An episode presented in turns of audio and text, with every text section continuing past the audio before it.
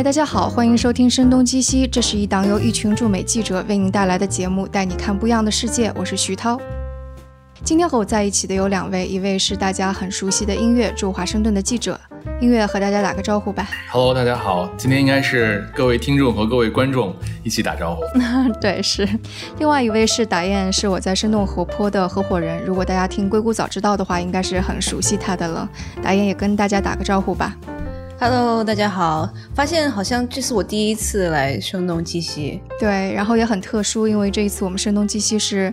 在 Zoom 上做了一下直播，所以在录制的同时，可能有好些听众也在看我们录制吧。其实这几天我是挺为音乐跟打雁担心的，当然也很为我很多在美国的朋友担心，因为现在美国全国范围内都在进行抗议。在我们录制之前，打雁我们还能够听到他家那边好几辆警车在呜呜叫的经过。音乐家昨天晚上也有直升机在楼顶盘旋，所以就是我们我们知道美国现在发生了很多事情，那。我们也特别想知道，说现在发生在音乐啊和有还有打雁，但是我想在这开始之前，可能还会有一些人不太知道，说究竟发生了一些什么，然后会造成这些暴动呀或者打砸抢啊。要不我们先来说一下导火索音乐，要不你先来。导火索应该是，我记得应该是在二十五号的时候，有一名黑人男性叫这个乔治·弗洛伊德，呃，看了一篇《纽约时报》的复盘的文章，说应该是在路边买烟的时候。被这个小商贩指控说是花了二十块钱的假的纸币买了烟，后来呢，这个小商贩就报了警了。结果警察来了之后，就把这个乔治·弗洛伊德铐起来，然后要带走他。结果半途呢，乔治·弗洛伊德摔倒在地。当时现场有四名警官，然后呢，其中的三名警官就压在乔治·弗洛伊德的身上，然后其中一名警官呢，他是用膝盖就是直接顶住那个乔治·弗洛伊德的脖子，整个过程大概是持续了九分钟左右吧。so you breathe a little bit more. 然后在整个过程当中，乔治·弗洛伊德。第一，他丝毫没有反抗；第二，一直在痛苦的在那喊着说：“我不能呼吸了，求你放过我，我不能呼吸了。”等等。但是这个警察一直一直都没有把膝盖松开。然后等到大概八九分钟之后呢，救护车到现场的时候，乔治·弗洛伊德已经没有任何的这个行动能力，然后整个人都已经晕过去了。后来据说是在去医院的过程当中已经死亡。然后这件事情整个过程也被很多的路人，包括旁边的监控摄像拍下来，传到了网上，然后引起了了轩然大波。就如果说有人还没有看。这个视频的话，那其实我我是建议看之前真的要做好心理准备，因为真的是会引起不适。你所看到的真的是一个人从生到死的整个的这个过程。然后现在就因为这样的一件事情，因为白人警察暴力执法导致一名黑人死亡的这件事情呢，美国全国范围出现了非常大规模，而且是这个呃局势非常严峻的这么一种全国范围的游行。然后在游行过程当中也出现了一些，比如说破坏商铺啊等等，然后警方也是释放了催泪弹啊等等。然后呢，从这个大统领的角度来说，也是说要调用这个联邦的军队来帮助维护社会治安。所以整体的情况在美国也是现在真的是局势很紧张。刚才徐涛说的，我们家楼上有直升机，就是现在华盛顿每天晚上在宵禁，然后宵禁之后路上是警车，天上是直升机，一起来维护治安。嗯，然后我们捋一下这个时间线，其实。这一名黑人男性，嗯，死亡的时间是在五月二十五号，所以其实已经过去了一周了。你是哪一天开始去抗议的现场去观察这些事情？我应该是去大概也就三四天的时间吧。我是在华盛顿，然后呢，第一天去现场是白宫的呃前面发生了游行，然后因为我们在报道中其实一直会把白宫周围的游行和其他地方的游行稍微做一些区别，因为它的整个的这种政治呃色彩是不一样的。第一天去白宫的时候，我应该是在晚上八九点钟去的白宫。然后当时在现场看到的人们就是举着牌子在白宫面前在抗议这种警察的暴力执法，然后要求这个这个解决种族歧视的问题。然后大概我待到八九点九十点钟，我就拍完那些采访就回来了。结果当天晚上在媒体上看到，应该是十二点多的时候，整个白宫现场乱作一团，然后这个示威者要撤走这个栅栏，然后特勤在释放这个催泪弹，然后让人群散去等等，非常就是反差非常大的一番景象。然后等到之后的一天呢，我们就。下午首先去拍了一下，就是游行示威的现场。等到了晚上，其局势又升级了，然后我们又到白宫现场去，就是包括现场他们在焚烧垃圾箱啊，然后那个浓烟滚滚，整个把白宫前面变成了一个非常不像华盛顿的地方。我们看到有人在向警方去投掷一些爆炸物。然后我们在报道到一半的时候，旁边还有一个东西就直接爆炸。就是一个烟花了，但是是一个烟花投放过去之后，直接在地面上爆炸。然后当时白宫的特勤也是举着这个防爆盾牌，然后去疏散人群、打催泪弹，然后强光去照，反正现场是真的是非常的混乱。哎，其实，在过去三天，华盛顿当地都颁布了宵禁令。第一天宵禁是从晚上十一点开始，最近两天是从晚上七点开始。但是现在这几天，其实基本上宵禁之后，也有人在外面，特别是游行示威的人都在外面。所以，其实估计在未来几天，这种情况还会持续吧。然后今天我去白宫的时候，看到就是白宫对面有一个相当于市中心广场的这么一个地方，广场上现在竖起了两米多的这个铁栅栏的围墙，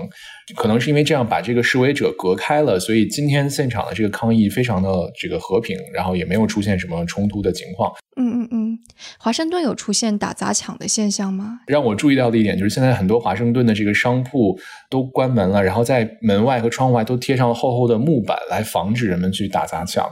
然后有一家这个亚洲菜的餐厅，他们在外面就是贴上木板之后，在木板上用用涂鸦喷了一个 “We are open”。就即便在这种情况下，还要继续来，因为有一个背景，就是因为美国疫情最近一直非常的严重，所以在过去很长，我觉得都有两个月的左右了吧，华盛顿一直是关停这些不必要的商业，然后现在呢，刚刚允许这些商业重新开门，结果又遭遇了现在这场这个宵禁，所以这些商家现在也是处于又想开门，但是又怕被打砸抢的状态。包括我我自己公寓楼下的那个有美国有一个大型连锁超市叫 CVS，整个所有的玻璃都被砸碎了。连门口都用这个，就是从一个很小的一个一个通道进去才可以啊。它还是营业的，还是营业，但是严加防护。对我们这边也是一样的。对对对，打雁正好是在湾区，可能治安最 混乱的一个地区。对，因为整个湾区其实也都是在这个政治方面是可能是也是偏向可能支持这个黑人，然后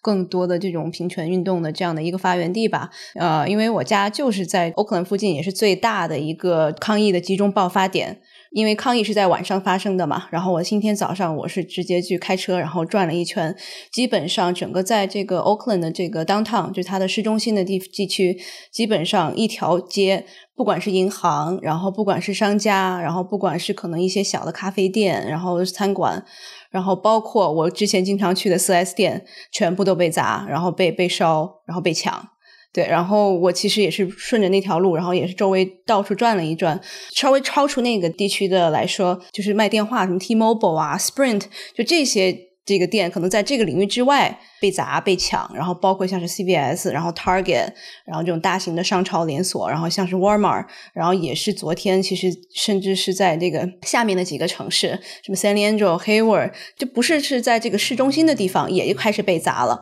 而且。它不仅仅只是在游行的当中发生的，它可能是这种被游行然后这样的混乱制造之外，然后有一些非法分子，他可能是做一种特别针对性的在打砸抢。当时我记得就是星期六的时候，我收到我朋友从旧金山发过来的一个视频。让人看了还是挺难过的，因为这些人他是冲进了唐人街，因为我们本来想的是，就是这个少数族裔跟这个事情没有什么关系，你抗议也应该是去抗议呃其他的事情，但是他们冲进了唐人街，打砸了唐人街的店铺，就当时看了就觉得天哪，为什么会变成这样？就我真的是非常非常为我在旧金山的那些。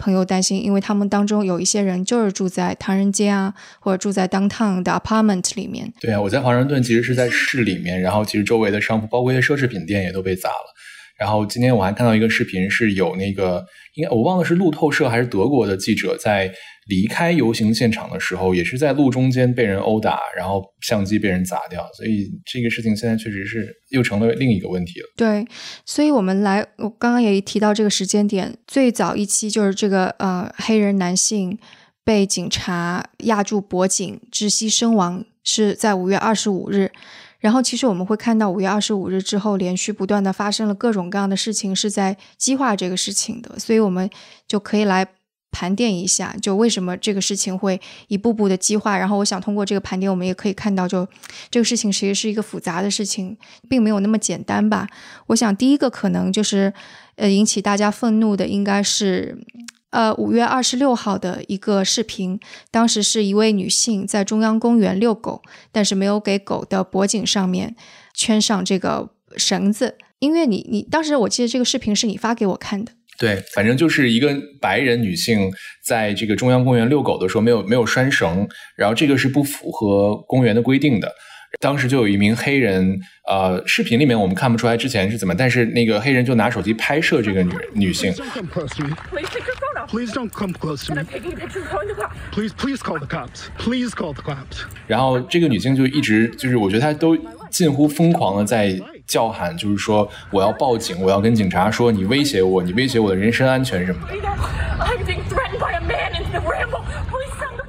但这个黑人就一直在说你报警吧，你你我巴不得他们来呢之类的。结果后来这个白人女性就真的报警了，然后跟警察说，呃，在中央公园在遛狗，然后有一名黑人在威胁她的生命安全，请这些警察赶紧过来等等，把事态说的非常的严重。而整个过程当中，这个黑人只是拿手机在拍摄而已。然后到了最后呢，这名白人女性就是拴上她的狗，然后离开的时候，这个黑人还说了句 “thank you”，就是意思谢谢你把狗拴上，然后就走了。然后这个视频在网上也是引发很多关注，就是因为这个白人女性她是多么轻车熟路的以为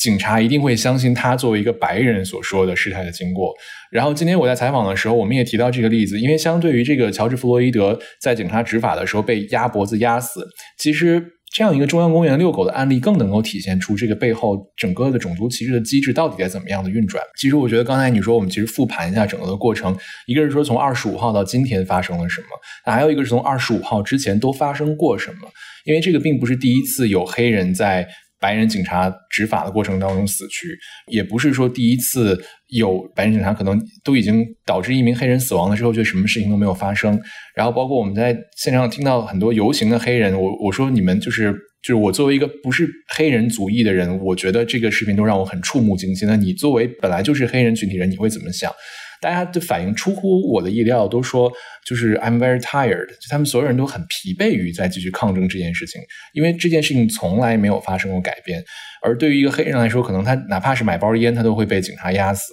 所以整个的这个事情前前后后的这个事情，是导致这次事件如此的这个激化。然后公中央公园这个案例又是一个很好的去体现出，在这个背后当事人的这个白人和黑人之间，你整个背后社会机制是在如何的对这样的一个群体在进行不公的待遇。对，我想这个视频当时音乐发给我的时候，我并不知道乔治·弗洛伊德这个被压住颈部致死的这个案件发生，所以当时音乐把这个发给我的时候，我看到 Twitter 下面有很多人在留言说，这个白人女性太可恶了，她可能会让你就是被警察给弄死呀，就是你可能会遭受到生命威胁。当时我是非常的疑惑的，我觉得这就体现了可能就如果我们不是黑人的话，我们是不太明白这后面的结果是怎么样。然后直到我看到了乔治·弗洛伊德就是被警察逮捕之后致死这个情况之后，我才意识到啊，原来其实黑人的确他们恐惧的就是这些。我觉得这个可能是一个我们没有在黑人的这个语境下面，我们不太知道的一个事情。对，我觉得其实种族的这个矛盾或者种族歧视在美国是肯定存在的，包括像是之前在呃，也是在纽约地铁上面，是一个这个妈妈，然后她是带着孩子，但当时没有戴好口罩。可能有四五个警察就围上去，她戴上口罩了，后来也都是被这个当众，然后被这个在孩子面前被直接被警察带走，是不是在这个疫情之后，然后警察他是有这种，因为整个疫情让他们的权力加大了。我不知道大家记不记得，像是当年的这个斯坦福的这个监狱的这个实验，嗯，是普通的人他都可以被变成一种我就是这个地方的老大，我有这样的一个 power 的这样的一个心态。那我们现在变成了警察，他现在是可以有你，如果这个商业，你这个这个餐馆，你开门的话，我就可以把你去关掉，然后我可以把你拉走，去进进到监狱里面。那这个事情其实是也是不可逆的。这样的的话，那我们其实它会延展到生活的各个方方面面。而且这个警察好像也有前科，我记得好像他本身已经有很多次被起诉暴力执法的这个经过了。你是说是在那个 Minneapolis 的这个？对嗯 Minneapolis 的这个就是把膝盖压在黑人脖子上的这个警察，我看那个很多媒体爆出来，他曾经有过呃很多次就是被人起诉说他暴力执法的这么一种前科，而且我我记得是在一些报道上看到，他当时把膝盖压在黑人脖子上的这种处理问题的方法，在好像是在警察训练的那一步是说，只有在对方出现剧烈抵抗的时候，你才可以用这样的一种办法。但整个的视频过程当中，乔治·弗洛伊德没有任何的，你让他怎么样，他真的就怎么样了。然后他还一直在求饶，然后在地上他都没有他手已经被铐起来了。对他都没有去挣扎，他只是在说他不能呼吸了。对但是膝盖还在他脖子上压了七八分钟之久，而且呃，因为我一开始看的是删减版的视频，到后来我才看到了完整版。就是等到这个医护人员到了之后，医护人员拍了拍那个警察的膝盖，把他扒了起来，他才松开这个膝盖。那那个时候，乔治·弗洛伊德已经没有反应很长时间了，那他为什么还要用膝盖去压着他？所以我觉得就是。如果说不是说因为之前有着这样一种习惯的话，我很难相信说你作为一个人本能的反应，你当时是说他他都已经呼吸不过来了，你还会不理，你还会压着他。我记得他当时用比较挑衅的口吻去说啊，你怎么你怎么不起来？你上车呀什么之类的这样的一些事情。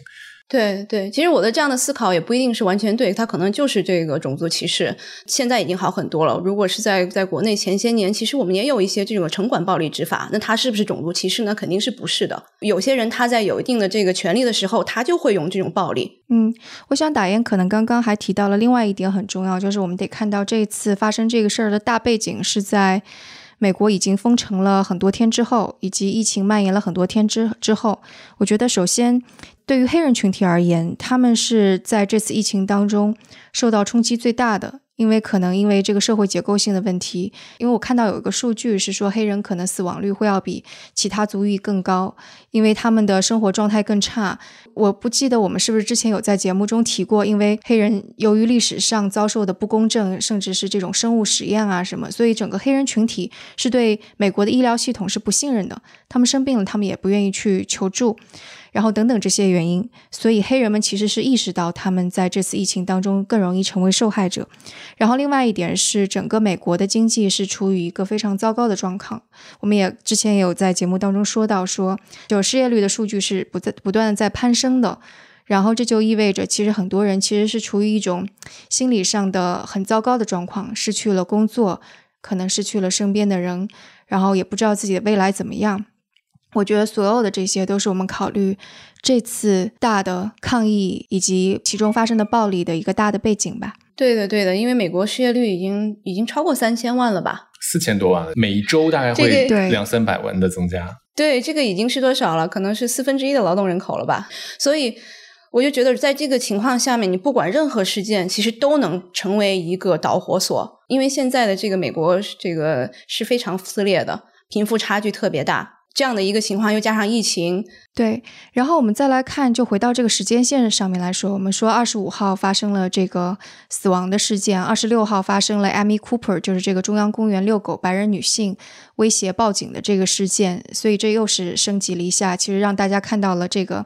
白人群体可能是会怎么利用这种种族歧视而保护自己利益的。然后接下来还发生了哪些，其实煽动了大家呃非常愤怒的情绪的？我觉得 Trump。就是美国总统本身，他的一些言论可能也在煽动一些。确实是因为我记得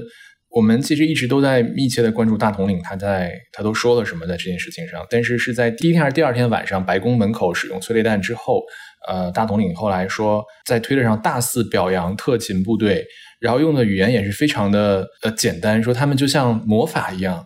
然后说他们简直太棒了啊，又专业又酷。因为大统领一直相信这些人是有组织来故意让他难堪的。他说，如果这些专业的示威者胆敢跨过这些栅栏的话，等待的他们的将是最凶恶的狗和最险恶的这种科技。这一句话就让很多人都瞠目结舌，觉得你在这个时候，你应该是让大家团结起来，你应该是去消弭这种。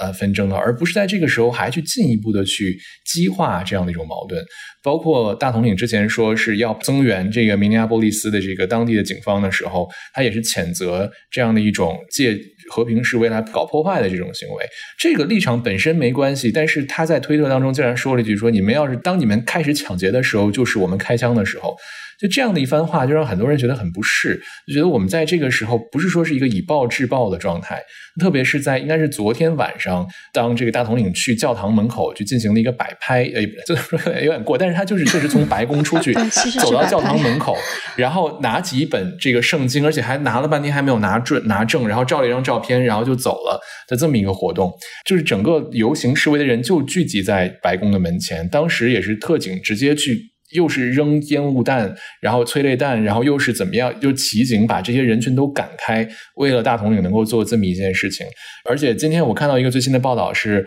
华盛顿警方在那说说啊，我们没有使用催泪弹，我们使用的是一种烟幕弹。但是呢，又有人说这个烟幕弹本身释放的气体也是会就是对眼睛产生刺激性的。那你怎么让一个普通人分辨它是专业的催泪弹还是什么？就这个争论是没有意义的。你确实用这样的一种方法来驱散人群，让大统领去去照张相了。所以整个的这一个系列，我们看到美国每很多人都在去指责说大统领没有做到引领的作用，包括佩洛西今天也是说说你该做的是去 heal 去治愈，而不是去煽动仇恨。嗯嗯，因为我是觉得你会在美国其实的确是挺分裂的。你一方面能够看到特别和平的抗议的氛围，就例如大家都是单腿跪地，然后面对可能一个啊政府的建筑。呃，或者是平静的走过一段路，然后甚至还会有警察加进来。当然，可能等到更多的是晚上的时候吧，就会有另外一批人冲进这个商店，开始打砸抢，甚至开车去撞人、撞警察之类的。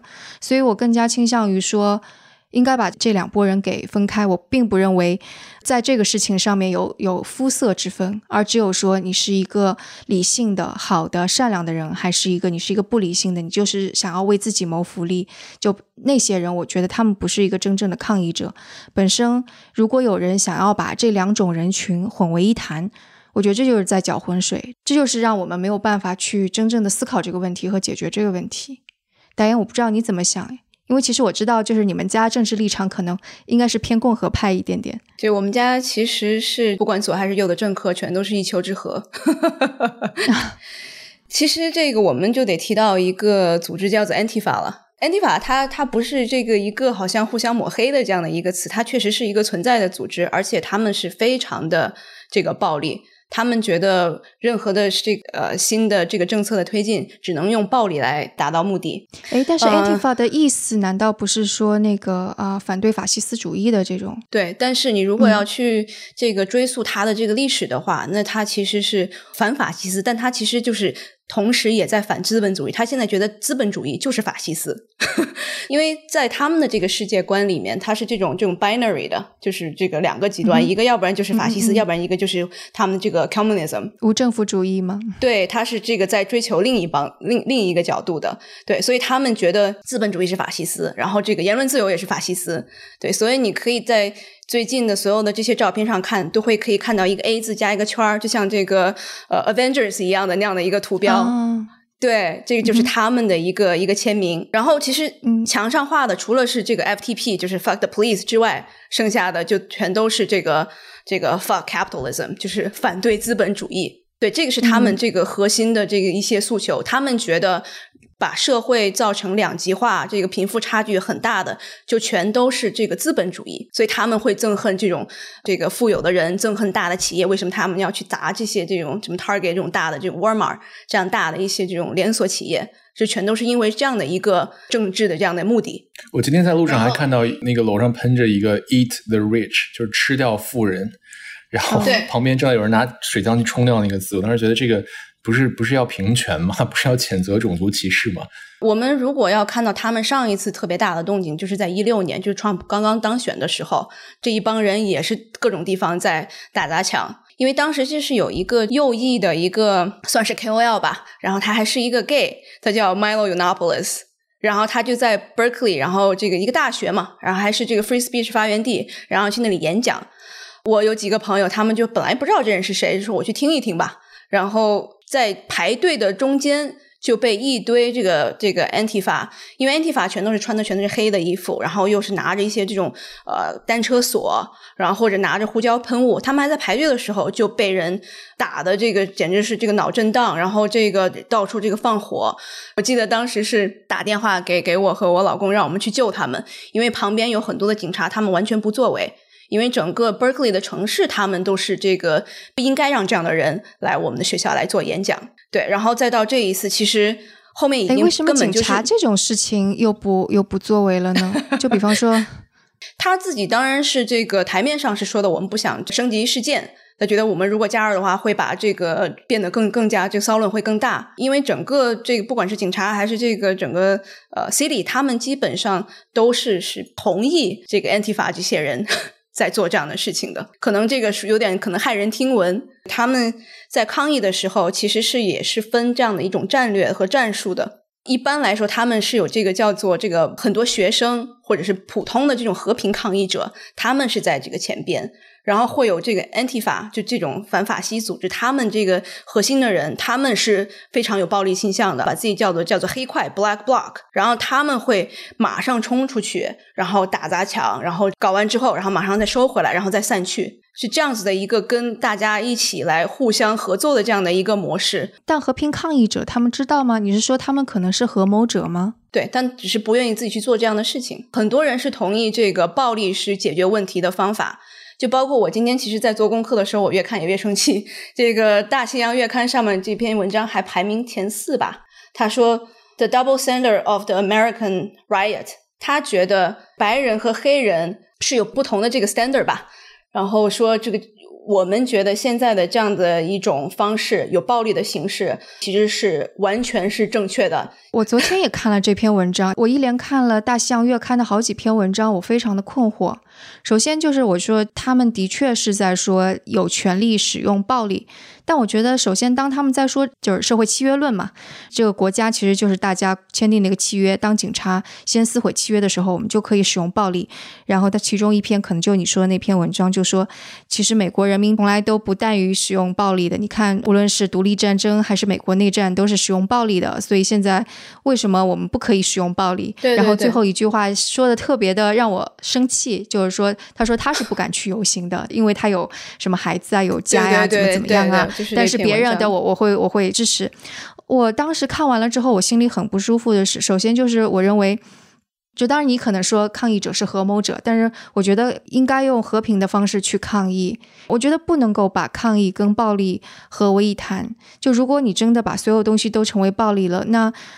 丧失掉的是更多更多人的生命，对不对？我记得昨天晚上在白宫门口的时候，大家在。举着牌子在喊的时候，旁边又有一个烟花爆炸，然后把所有人都吓了一跳。然后吓了一跳之后，就其实你也明白他是抗议的一种手段，但是周围的人开始谴责说：“你们不要在这点这些东西，不要往里面扔东西。”就是游行的人也会来谴责这样的一种用过激的手段去刺激呃这些特勤的办法。我都当时都快笑出来了。今天下午在那个白宫门前的那个抗议非常的和平，然后有一家子白人，然后带着小朋友在那抗议。然后今天喊的口号里面就包括有反大统领的，包括他们在喊，对他们有喊 “fuck Trump” 的。然后一边在那喊的时候，然后小朋友也跟着喊，妈妈马上转过头来说：“你不可以说那个词。”然后小朋友就捂着脸，然后脸非常红的躲在妈妈的怀抱里面，是一个非常可爱的景象。但你把这个景象再和那些比如说砸商店呀，然后甚至点垃圾桶啊的这些，甚至点楼的这种行为放在一起，你会觉得这两个根本就不可能是说你能把他们去合而为一的。讨论的两两种现象，对，而且我觉得就是这两者的诉求不一样。就比方说，呃，当我们说黑人可能想要的就是更加那个公平的对待，消除种族歧视的时候，那我们看到打砸抢的这个人，他其实又是另外一种诉求。就比方说，Antifa，他说要反资本主义，那我觉得又是另外一种更加极端的。而且就是我觉得在这一次当中，也有很多黑人很委屈。就我们说的，其实黑人在里边其实有一个困境。就相当于是他们去抗议，他们是想要和平，因为他们觉得更多的暴力可能反而会引起更多的人对这个种族的反感啊，或者是之后警察可能会对他们更加觉得哦，你们黑人就是暴力的。但同时有很多 Antifa 他其实是白人。当时我是看到一个视频，是一个黑人女性，她在拍两个白人女性，她们戴着口罩，在应该是星巴克外面，在那里涂鸦，写各种各样的。子，然后这个黑人女性就说：“你不应该在那里涂。”然后说：“你们甚至都不是黑人，你们为什么要用这种的方式？我们黑人不做这个事情。”然后就去交涉，然后这个白人女性就好像表示那个这个关你什么事啊？然后就走开了。然后这个黑人女性就很伤心，然后就对着镜头就就开始一边哭一边说：“她说，他们他们这样的做只能够让我们的处境更加的尴尬。”所有的人都会指责我们，认为是我们黑人在打砸抢，认为我们黑人在破坏，我们黑人使得经济没有办法复工。但其实我们不是的，我们只想要和平的进行我们的诉求。所以我觉得这里边真的是非常非常割裂。我前两天在那个 Twitter 上看华盛顿游行的这个话题下面也有类似的，在你刚才说星巴克的这个视频，就是有一个人他就是在拍游行队伍的时候拍到了一个蒙面一个人。然后呢，他在华盛顿就把这个地砖都凿坏，然后翻出来弄得乱七八糟。然后现场就有另外的一个人，就直接就从后面抱住这个人，把他甩到旁边，然后所有人上去把他制服，然后把他那个那个遮面拉下来，发现也是一个白人，然后把他手上工具夺下来之后交给警察。期间也有人在喊说他是个白人，他是个白人，意思就是说，你看，就是竟然就会这么来搞破坏。嗯，对，所以我觉得就是。美国现在的情况太复杂了。首先，它肯定有非常深重的种族歧视，包括就除了这一次我们看到的白人跟黑人之间的种族矛盾，那其实暗含在后面的还有就其他的亚裔呀，或者还有蜥蜴。在里边的一些种族歧视的问题，就比方说，可能在左翼倾向更加明显的加州啊这些地方，其实亚裔会觉得黑人某种程度上得到的一些待遇会要比亚裔更好一些，就只是亚裔不说，亚裔嗯蒙着头在做自己该做的事情，就不太善于去去奔走呼号，嗯，但是就所有的这个事情，我觉得它是结构性的原因，就在于。没有人去解决最根源的问题，就比方说我在教育上面，他们处于一种劣势，并不仅仅是说整个教育系统没有给他们一个公平的机会，而是说可能给的这个公平的机会没有在对的点。我觉得这个我们之前节目也说过，会给给黑人或者少数族裔以一些非常优惠的政策，让他们以更低的分数进入藤校啊之类的。但是问题是，你在更加基础的教育，小学的期间。你有没有给这些就是更加贫困的或者少数族裔有更多的支持？比方说在旧金山，这个是我知道的，学区甚至会因为一些没有那么有见识的人去抗议，就降低公立学校关于一些学科的呃学习的标准，这就使得在公立学习的少数族裔或者是更加经济上面更加处于劣势的人，学的东西就是要少于那些能够进私立学校那些人。那在未来，即使你给他再多补偿，他就已经是处于一种更加劣势的地位了。你怎么去再去弥补他的这些劣势？所以我觉得这个真的是非常结构性的问题。我觉得其实这个是根本的一个，美国其实已经快两百五十年了。我们不是有一个这样的一个理论，叫做这一个帝国基本上不会超过两百五十年，是现在到 已经快已经两百四十四年了，对吧？对，其实走到现在，其实美国已经抛弃了很多他们就是建国的，像是这个这个 John Locke，他说是天赋人权。我说这个的原因是因为我觉得其实政府是越来越庞大的，因为在所有的开支里面，教育其实是最大的。但教育这个最大的这一块儿，它没有能够产生特别好的这样的输出。好的学生他还是想要去上这个私立学校。大学来看的话，那。比起前面这个几十年，他学费涨了不仅仅几十倍。之前你可能你作为一个学生，你打工可能一个暑假你就可能能够负担起下一个学期的整个的一个一个学年的费用。但是现在你要上一个普通的这个大学，基本上是要花 a quarter million，大概是这个十八到二十五万美元。为什么？就没有人能够讲得清楚，因为学校越来越大，然后政府的这个资金去给到学校也越来越多，但是也没有能教出好的学生出来。整个的问题是非常系统性的，像你说的是一样的。对，我今天在游行现场还看到一个人，因为大家举的标语，要不然就是这种黑人的命也是命，像 Black Lives Matter 的这种。但我今天看到有一个人举的标语是，呃，叫做 Reform the racist system，就是说你要改善这样的一种充满种族歧视性的体制。然后今天下午我其实采访了一个黑人教授。然后呢？他说他在跟他十九岁的儿子去解释这一切的时候，他就发现自己特别的苍白无力，觉得我去告诉他在社会上要如何的小心，这一切是没有用的，因为你随时都可能有一个之前没有过的原因导致一个黑人又。在什么原因下死亡，或者说你又遭到什么样的歧视？但他也提到了教育的这一点，只不过他说的是你在教育当中就要从教育上就去试图去降低这种对种族的强调，甚至他说就是现在在美国社会上有些人他们就天然的觉得我有的东西别人就不该有，他叫做 undeserving，就不配拥有这些资源。他觉得你你如何能够改变这样的一种思维模式？你只能通过教育来做。但如果就是什么事情通过教育来做的话，那你就不是一个说你马上就可以看到结果的一件事情。而且说是通过教育来做，其实最后真正能够驱动教育发生这种改变的，其实是一种政治意愿。但是你从政客的角度上来说，我不论是支持少数族裔也好，我帮助他们也好，在很多情况下，甚至可能被拿来当成一个。英文叫 trophy，就是好像是我说这样，然后然后赢取好感，但是当好感来了之后，可能并不是说他会持续做下去的一件事情。但其实现在来看，就是不论是教育体系，还是种族歧视问题，还是任何的社会问题，我觉得美国社会一方面很撕裂，但另一方面，你每一个问题都可以就是追溯到一个类似的起因上。而且我觉得，就是其实当那个 Antifa 说反对资本主义的时候。其实这也的确是现在美国的这个精英资本主义造成的一个问题。其实美国在过去二十年，中产阶级都被压缩的很厉害，不管我们说的袖带也好，或者是曾经的富裕的蓝领，他们其实是被挤压了的，所以很多人生活是滑向了贫困。对，然后财富反而。聚集在了少数的资本家手里。就为什么在那个可能我们觉得非常平和的圣何塞、圣何塞，就硅谷最南端的这个城市，也会出现暴力？我觉得可能某种程度上真的是因为，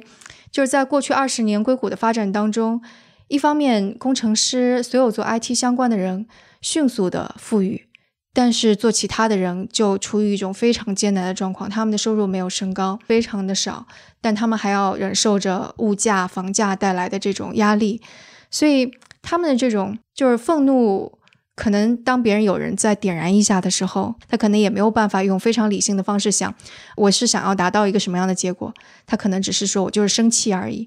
所以就美国真的就是这些东西全都交织在了一起，因为我觉得其实。问题可能不是核心是在资本主义，我觉得是 crony capitalism，是这种裙带关系，因为钱还是掌握在特别少数的这个部分人的手里。你包括为什么我刚才讲，其实两党都是一丘之貉，他们都会说是我要去救大公司，那这钱都是哪里来的？不都是老百姓的这些这个 tax dollar，对吧？你说这个 occupy Wall Street 占领华尔街，那确实就是这个奥巴马干的事情。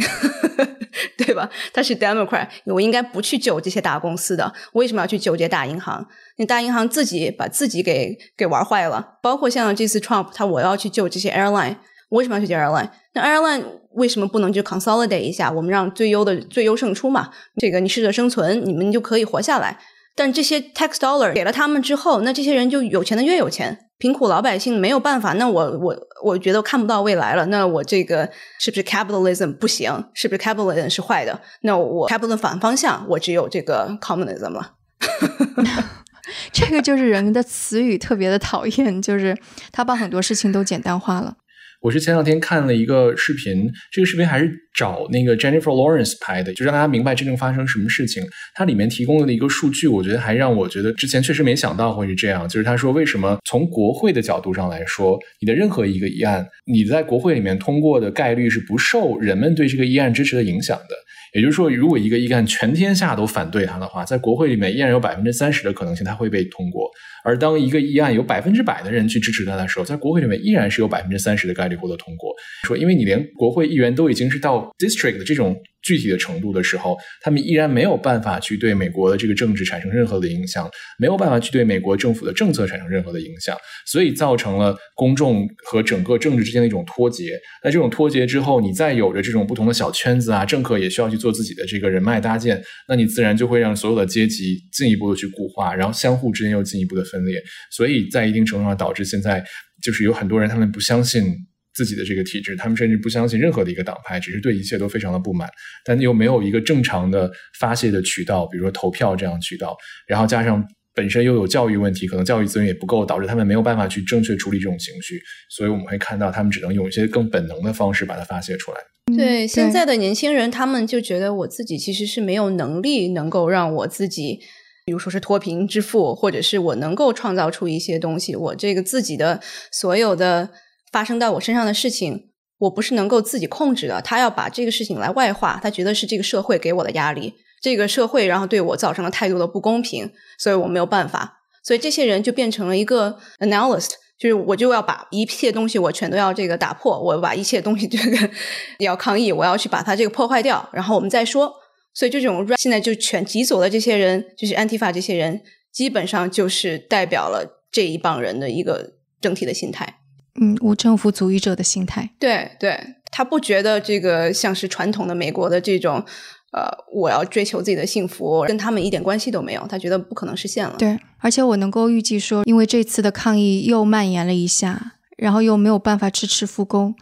其实经济会遭受到进一步的损失。那受到最大危害的，其实还是最底层，然后再加上中产阶级，所有这些事情都会恶化的。对啊，这些这个 retail 这些小业主，他们下面这些员工，基本上就是这些在失业在家、特别想要复工的这些人。那现在连店都没了，这多少人会在这场这个打砸抢中间，我我就不想干了，对吧？因为我们还会想到马马上就十一月份的大选就要到来了，那如果万一川普又当选了？那可能又是一波浪潮，又是一波浪潮。那如果是有的话，我觉得拜登其实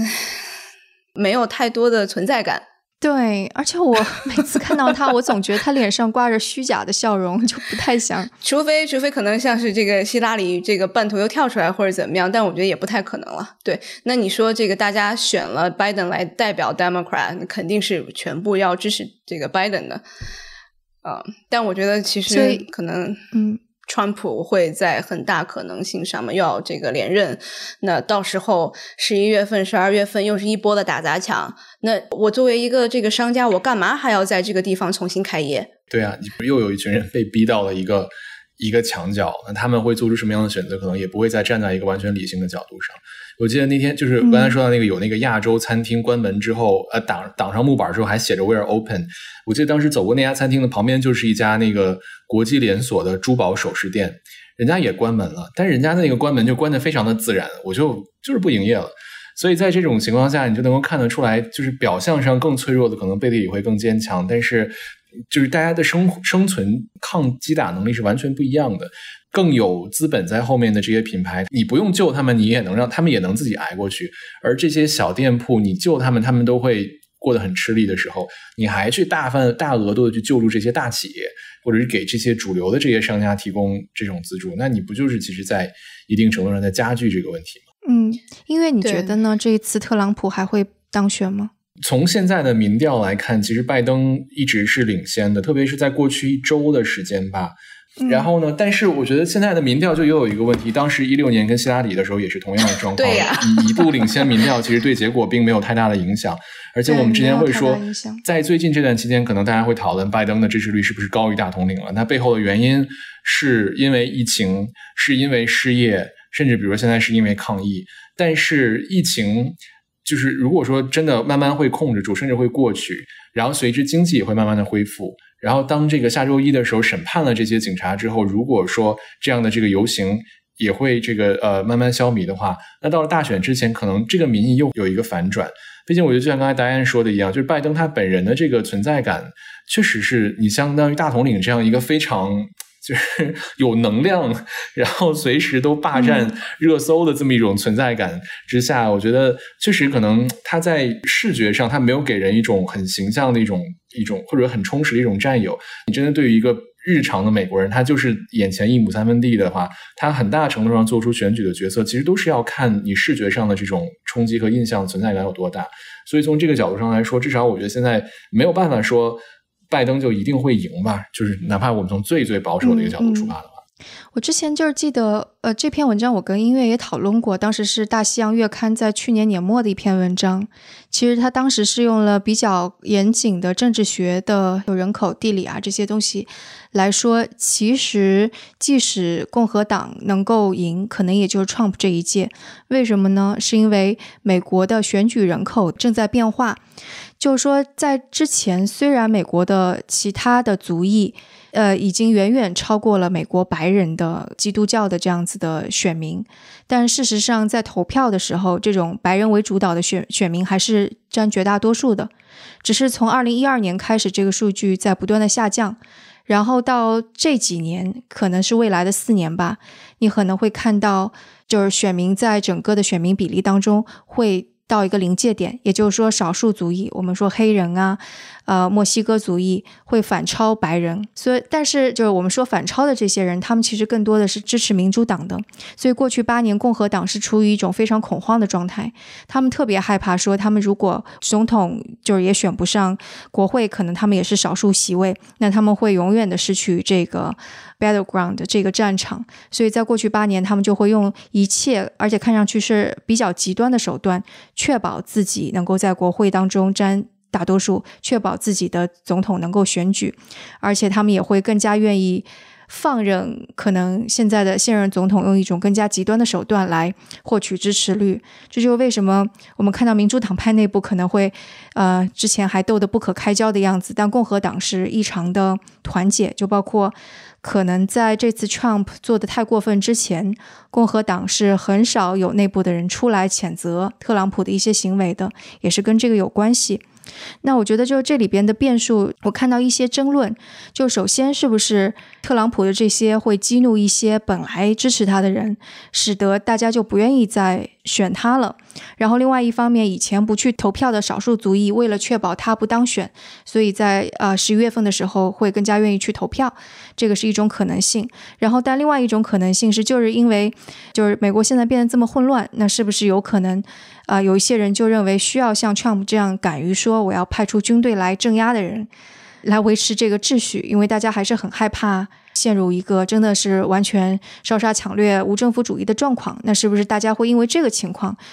就是去支持 Trump，然后让他派出军队啊等等？所以我现在感觉好像这是两种预测吧，就我不知道你们怎么看。我是这几天看华盛顿这这这个情况，就一直让我想起《权力的游戏》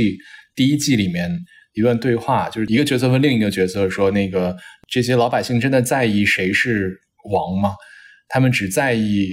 风调雨顺，他们不管你们玩的是什么权力的游戏。”我觉得这样一种心态其实很写实。就是对于美国人来说，假如说我们设想我们是一个，比如说开餐厅的人，然后我们的餐厅被打砸抢，然后我们开着餐厅，天天有人来骚扰我们要保护费等等，那我们其实也是觉得，不论用什么手段，谁能管理好这个情况，那。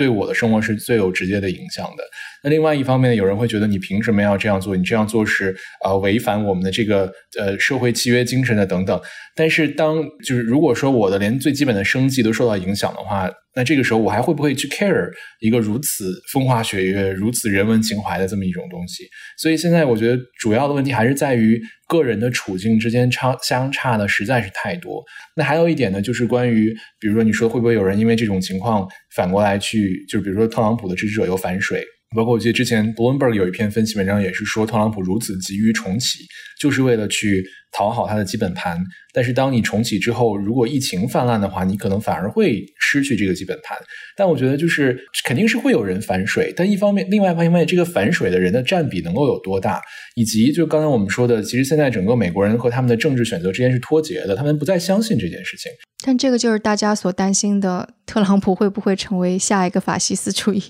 的领领导者？其实我觉得他被大家选出来很大的一个原因，我觉得是因为他不是政客出身。因为我觉得美国老百姓是特别已经是就 sick of 政客了，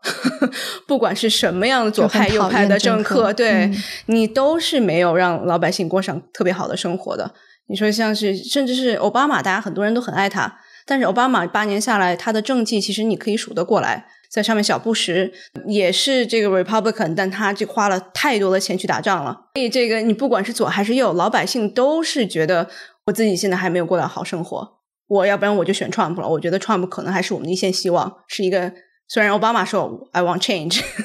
但是可能 Trump 他们是觉得可能对他们是有希望的，能够带来改变的。但我觉得还有一个很大的不确定性，就是我们到目前为止看到大统领的第一任期下来，确实有一些震惊世界的一些举措。那这些举措对美国它到底是有多大的利好，我们不去做这个分析。但问题是在于他的这种行事风格到了，就是在第一任，他至少还要考虑连任。的时候，我还是要照顾一下选民的情绪。但一旦他进入第二任，他没有再有任何连任的压力和需求的时候，他的这种行事风格会不会进一步的放飞自我？所以在未来的四年，如果假设大统领当选的话，我们会面临的世界是不是？或者我们说，好像二零二零年大家都想重启，但是不是二零二零年只是一个开始？我们只不过是说，真的进入到了一个以二零二零年为模板的一个时代，每一年都在不断的加强。我觉得接下来可能最重要，就不管 Trump 是不是当选，情况都不是很乐观。首先，疫情是不是能控制住？现在大家全都跑出去抗议，是不是疫情会有进一步的蔓延？然后，那经济是不是又一次重挫？就是小企业这个肯定是。然后我昨天还特意查了一下，大企业像阿迪达斯说关掉全美的店。Target 就刚刚打雁提到的，它不只是关掉了阿拉米达的两家店，它是关掉了两百多家的店。然后沃尔玛周日的时候宣布在全国关闭几百家店，亚马逊说要调整物流的路线，然后客人甚至是减少物流路线以保护他们的员工。我觉得这对经济的打击是非常非常大的。而且美美国的这个国债也都是债台高筑，不知道什么时候就崩盘了。对，而且还有一个就是现在面临的就是疫情，可能是那个全球的贸易切断，呃，以及就是它不断升级的跟 就海外的这种关系。就我最近在看《崩溃》那本书，就当然我才看刚看了一个开头，他说可能一个文明崩溃的几种原因，其中有一个原因可能是外敌环伺，然后还有一个原因可能就是本来跟你呃非常和平进行贸易往来的，现在不跟你和平贸易往来了。第五个大概就是这个社会怎么去 handle 这些危机。那我觉得这后面三条全都占了，所以美国其实就如果悲观一点的话，哈，就是在这样的一个节点上。我觉得很多的情绪其实都是共通的，像我们刚才说到这次游行的规模能够这么大，一定原因也是因为在家憋久了。那从政治角度上来说，这些政客同样也面临着自己的这个所有的这个责任都是停滞的。那对于大统领来说，他也需要赶紧把美国经济按照他的话说有一个非常 beautiful 的 rebound。那在这种情况下，他的 说什么都是 beautiful，对，terrific beautiful。但是就是对他来说又是大选临近，所以他是不是会更放开手的去实施他认为对的政策？因为一方面现在共和党的这个，首先从参议院角度上来说是牢牢把控住了的。然后呢，从这个呃社会上来说，我们也看到整个选情，即便是经过了疫情和游行这么大的事情，也没有出现本质的这个变化。所以对他来说，然后他又是如此善于去利用媒体的这么一种性格和玩法，所以这一切就是真的是不敢想，呃，或者没法去预测接下来会发生什么。像我们现在二零二零年刚到六月份，就已经经历了这么多的事情了。嗯，所以你们俩在。两周前吧，会想到说全美会发生这么大的变化吗？两周前我还相信，我作为一个驻华盛顿的跑白宫的记者，我最需要更新的设备是我的领带和正装。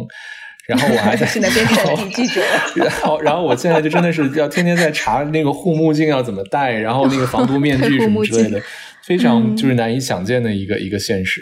两周之前，应该美国的疫情还是处于一种高速。攀升的状态，我们还在探讨，就是这个经济重启到底是会对美国社会带来什么样的影响？嗯，然后现在马上，我觉得好像在美国人心中已经没有疫情这回事儿了。我们在游行现场看，大家即便有人 在那咳嗽，但是大家站的都非常的近，也不是所有人都戴了口罩。嗯，所以现在是我记得一二月份的时候，当时好像是有伊朗的事情，然后马上到现在为止都是疫情，现在又有了游行，关键是下周一的这个警察的审判。的结果是不是能够让人满意？这个也是一个未知数。然后我觉得可能在接下来大选也起来了，大选起来的时候，这些两党或者两名候选人又会用什么样的方法来去刺激这些人更多的来给自己投票呢？所以可能到后来我们会看到的是，所有我们目前经历过的这些分月进行的不确定性叠加到一起。再加上大选的这一刻，所以 真是不太敢去预测。我记得我们之前在聊第一期聊那个美国疫情防控的时候，那期是我跟徐涛和赵英我们三个来聊。当时我们还在说，还很乐观。对我们还在说，美国疾控中心 CDC 应对真的好好啊，他们的这个信息发布真的好及时啊。但是，就是整个那个事件之后，CDC 就跟消失了一样，他们的整个的数据统计混乱不堪。前一段时间还把抗体检测和确诊检测混为一谈，然后也再也没有过任何的信息发布，整个就跟被边缘化的机构一样。所以。这一切其实都是我们无法想见的，可能一周的时间都会太长，对于我们做未来工作安排的话，真是。我还记得，就上周五我跟你约这个采访的时候，我当时想的是说，嗯，周三是不是太晚了？说不定这个事儿就已经过去了，就真没有想到，就已经计划成这样了。我们上周还在讨论关于做那个亚裔的选题，我还在约采访，嗯，对。但是到现在来看，我觉得，嗯。不急，今年新闻太多了。对，真是。打雁，你应该是稍微预见了一下，因为我知道你还买了枪，准备了子弹。对，因为其实这个东西是，其实，在每当社会有这种事件性的发生之后，都会有一定的动荡。特别是美国这样的地方，你说，其实之前黑人这个种族冲突，它这个后面的这种打砸抢，其实每隔几年就会发生。然后现在又是这种全民都会待在家，本身的这种非法犯罪分子，他们肯定也没地方去抢了，所以有很多不安分的因素吧。其实都是这个一开始，我想可能是要做好准备的，没想到它还真的发生了。而且我想这次疫情大家都待在家里边，所以我觉得社交媒体上面这种愤怒啊，或者就其他的情绪也更加比往常更加容易传播。往常至少还有其他的工作可以 分散一下你的注意力，现在就完全没有，现在就就都是这些东西。对呀，你说其实大家可以做一些消遣，比如说是可能。街上这个去喝个酒啊，对吧？酒吧全都被关掉了。然后，比如说是可能这个运动的场地也基本上都被关掉了，几大的这个大家发泄暴力的途径都已经不存在了。嗯，宣泄情绪，健康宣泄情绪。对，我就在感慨，你像我是在去年十二月来的华盛顿，我来了之后就赶上年底圣诞节和新年的各种放假，整个城市就停滞下来。然后干了可能一两个月的活之后，又赶上了新冠。新冠就是居家令一直延续到现在，刚刚复工又赶上了游行，现在又是在宵禁，所以我几乎就不知道一个正常运转的华盛顿是什么样子的。然后我在这边来了之后，其实也都没有过什么社交的生活。我到现在我都已经忘了我在华盛顿认识什么人了，因为我们就完全没有任何的维持联系的这种方式。然后你突然间说“嘿，你怎么样”的时候，大家会觉得很奇怪，说你是有什么事情吗？所以就是 真的是，我觉得就这场疫情 这个 对疫情的这个 lockdown，其实对社会的心理产生什么样的影响，我们也都说不好。然后你有这么多的情绪压制压制了这么长的时间，那你整个社会未来情绪会走向什么样子？特别是有大选这么一个引爆的节点的话，其实真的是，哎，我觉得一切都是未知的。啊，是啊。那我想，可能今天我们也聊的差不多了。我想，美国现在发生的事情，其实对其他国家也会有一些借鉴意义吧。就比方说，有一些结构性的问题，它可能是经年累月的，就一定得要去解决。无论是贫富差距也好，或者是啊民族之间的矛盾也好，等等这些，我觉得如果不去解决它的话，它到某种程度上一定会爆发。然后还有就是我关心的教育，我觉得教育是还是蛮重要的一个事情。就无论是底层民众的教育，还是精英的教育，其实都应该改革，这样子才能够改变人们对这个社会的认知，使得大家更加理性的对待正在发生的各种各样的事情，并且有能力去解决它。我觉得这个可能就不仅仅是美国需要去反思的吧，我觉得可能很多国家都需要去反思。那大家还会有些什么问题吗？嗯，游行之外不暴动好像会没有用。嗯，其实非暴力不合作的做法在南非有有进行过，在印度有进行过。南非的曼德拉或者印度的甘地，其实非暴力不合作的都有。但是我这这些我没有仔细的研究过，我也没有去看这方面的书。它现在其实是一个 protest 还是抗议，对吧？那你如果要把它定义成一个革命，或者是更大一点的这样的一个 term 的话，那其实你作为一个法制化或者是文明现代社会的话，肯定是会被镇压的。我觉得现在我们所至少从这个呃华盛顿来看，暴力其实是发生在游行之外，就是大家破坏店铺啊什么的，这个不是游行当中的部分。在游行当中，大家就是在举着牌子在喊。即便有的时候你可能扔个水瓶啊什么的，扔个烟花呀什么的，这些可能算是小小的一种愤怒的表达。但是当我们说到，就是或者当现在美国社会说到这种暴力的时候，砸这种店铺的时候，它其实是在游行之外的一件事情。对，而且我很有意见的一件事情是，国内很多媒体会放大暴力的这块儿。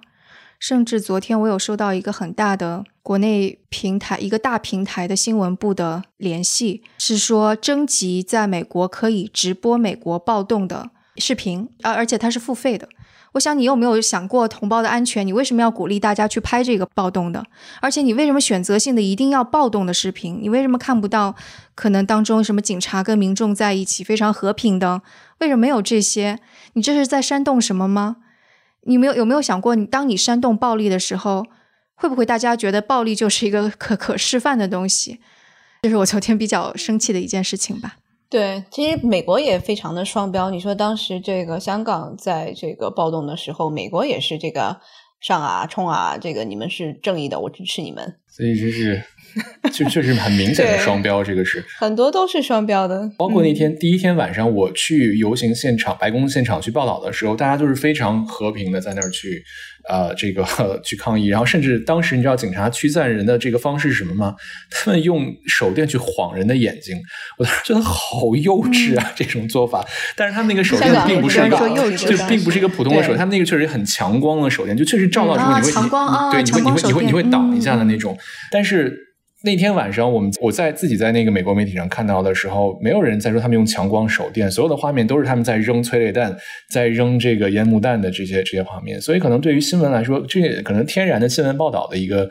选取的这个角度，就是意思是说我真的是要报道这些最激烈的这个场面。但是，对我们生活在这个地方的人，我们知道啊，怎么会事态升级到了这个地方？但是对于一个可能这个环境之外的人，就会说啊，怎么事情是这样的一个样子？所以可能会有这样一种认知的差别，但是我觉得另外一个谣言，呃，有一天说 DC 晚上断网，整个华盛顿断网，然后手机强迫关机，然后因为那天晚上我自己是就是发就是工作上的事情处理到可能凌晨三点多，然后睡觉，第二天早上起来我发现好多人在微信上问我说啊，听说你们是华盛顿切断了和外面的联系怎么着？我说没有啊，然后我自己刷。在推特上有人说从一点多就开始开始断网，我想那真的断网了，我当时也不用工作了呀，但是我却工作到了三点多，所以后来就是大家就查说这个，对我还问了你和赵英呢，对对对，然后这个这个事情后来被查，就也是说它的传播渠道非常的奇怪。呃，就是包括一开始是谁说断网的？这个账号好像也是一个很诡异的账号，好像是注册没多久，还是没发过什么什么东西，就是很不正常的一个账号，可能是机器人或者是什么这样账号。后来去扩散这些消息的账号，也是属于他们之前也没有发过什么正经的东西，在扩散这样的言论。结果后来去澄清这些的账号呢，可能也有类似的这种做法，所以也不知道是最后的这个是机器人算法在做，还是说真的有什么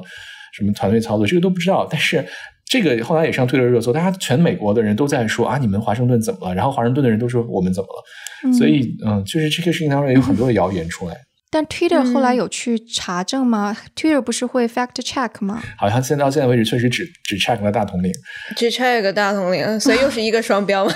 然后小扎又在这件事情上 又开始就是当小小政治家。我看好像现在 Facebook 也在员工也在抗议说这个呃集团公司不作为。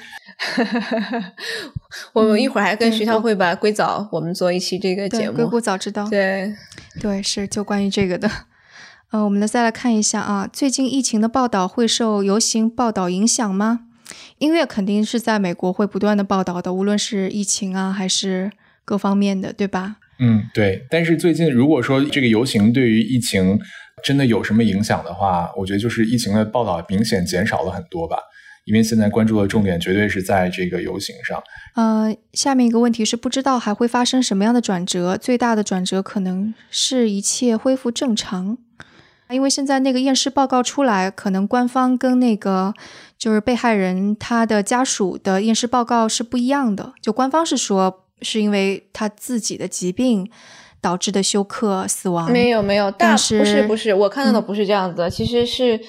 呃，官方只是说他可能是有 underlying 的，这样他有心脏病或者怎么样，但不是是关键致死的两个。报告都是说是这个被压窒息而死，是好像我看到有两个独立报告说是压制独立窒息，对，一个是官方的，一个是这个家属的，两个都是官方，还有一个就是被压毒，还有是是检方出的报告是说是不是被压制死？有一个好像说他本身是是吸毒了还是好像是检方，对对，这确实很受关注，因为他会直接涉及到这个警察最后会怎么判。好像现在说是建议的一个是说三级谋杀，但这个就是好像是最低级别的一个谋杀。似乎是那种，就是你是